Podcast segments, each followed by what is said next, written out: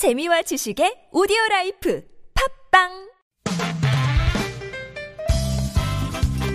빡빡한 일상의 단비처럼 여러분의 무뎌진 감동 세포를 깨우는 시간 좋은 사람 좋은 뉴스 함께합니다.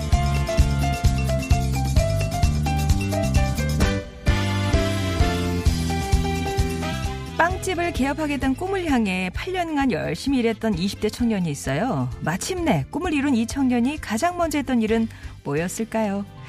대구광역시 동구에서 빵집을 운영하는 강윤호 씨. 그의 아침은 남들보다 더 바쁩니다. 지역 내 복지시설 등 다섯 곳에 빵과 케이크를 전달하기 위해서인데요. 전날 판매하고 남은 빵을 마감 시간 전이나 다음날 오전에 저렴하게 팔 수도 있었지만 윤호 씨는 이 빵을 좀 더 뜻깊은 곳에 전달하기로 결심했습니다. 그러니까 평소 생각만 해왔던 일을 행동으로 옮긴 건데요. 지난해 10월에 개업한 이후 8개월째 줄곧 자신과의 약속을 지키고 있다네요. 돈을 조금 더 버는 것보다 어려운 이웃을 돕는 게 더 가치 있다고 생각한다는 강윤호 씨. 그의 가치가 필요한 곳에서 빵처럼 부풀어 오릅니다.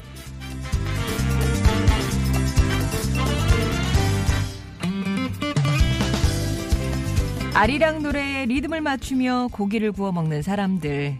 제일동포 약 130명이 모여 사는 이곳은 일본 교토에 있는 우토로 마을입니다. 1941년 조선인 1,300여 명이 군 비행장 건설에 동원되면서 제일동포 마을이 만들어진 건데요. 1989년 토지 소유권자가 주민 몰래 우토로 마을을 매각한 후에 주민들은 강제 퇴거 위기에 놓이기도 했었죠. 2000년에는 일본 대법원이 퇴거 요구를 인정했고요. 우토로 주민들은 오갈 데 없이 쫓겨날 처지가 됐는데요. 그 소식이 알려지자 한일 시민단체들이 우토로 주민을 위해 마음을 모으기 시작했습니다. 그 결과 2010년 한일 시민단체와 한국 정부가 우토로 마을의 3분의 1을 매입했고요. 거기에 교토 우지시가 주민을 위한 시형주택을 짓게 된 건데요.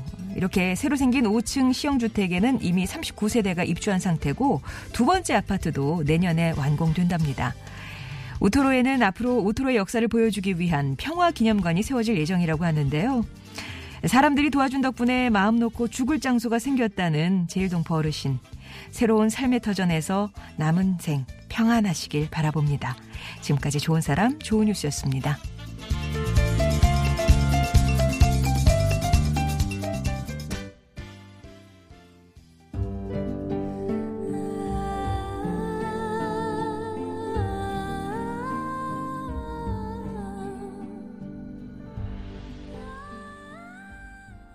소향의 홀로 아리랑이었습니다.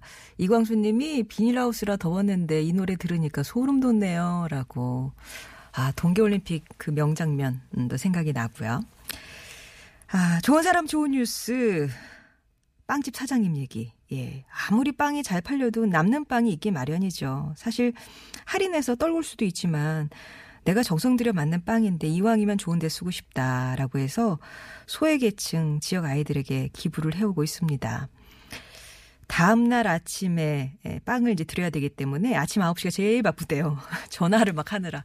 여기 이렇게 얼마 드릴 거고 예, 그런 거를 하느라 아침이 바쁘다고 합니다. 어, 이 기부를 습관처럼 여기고 싶다라고 얘기하고 있는데요. 앞으로 정말 인성까지 갖춘 제과 명장이 되시길 기원합니다. 우토로 마을 얘기도 전해드렸어요. 일본에서 차별받고 본국에서도 버림받은 분들이 이제야 조국을 되찾게 됐다. 이런 얘기도 있던데 아마 역사적으로도 큰 의미가 있겠죠. 어, 입주 기념식에는 우토로를 지켜온 사람들 150여 예, 명도 찾아서 같이 축하를 해줬는데요. 여기가 이제 점점 아파트로 변하기 때문에 2020년이면 그 우토로에 남는 집은 모두 사라지게 남아 있는 집은 모두 사라지게 된다고 합니다. 그래서 이제 아파트 생활이 좀 달갑지 않으신 분들의 반대도 아직 있기는 해요. 아무튼 그래도 흩어지지 않고 정을 나눌 공간, 이 삶의 터전이 마련이 되었다는 거. 어, 차별에 맞서 마을을 지켜온 우토로의 역사도 함께 기억되길 바랍니다.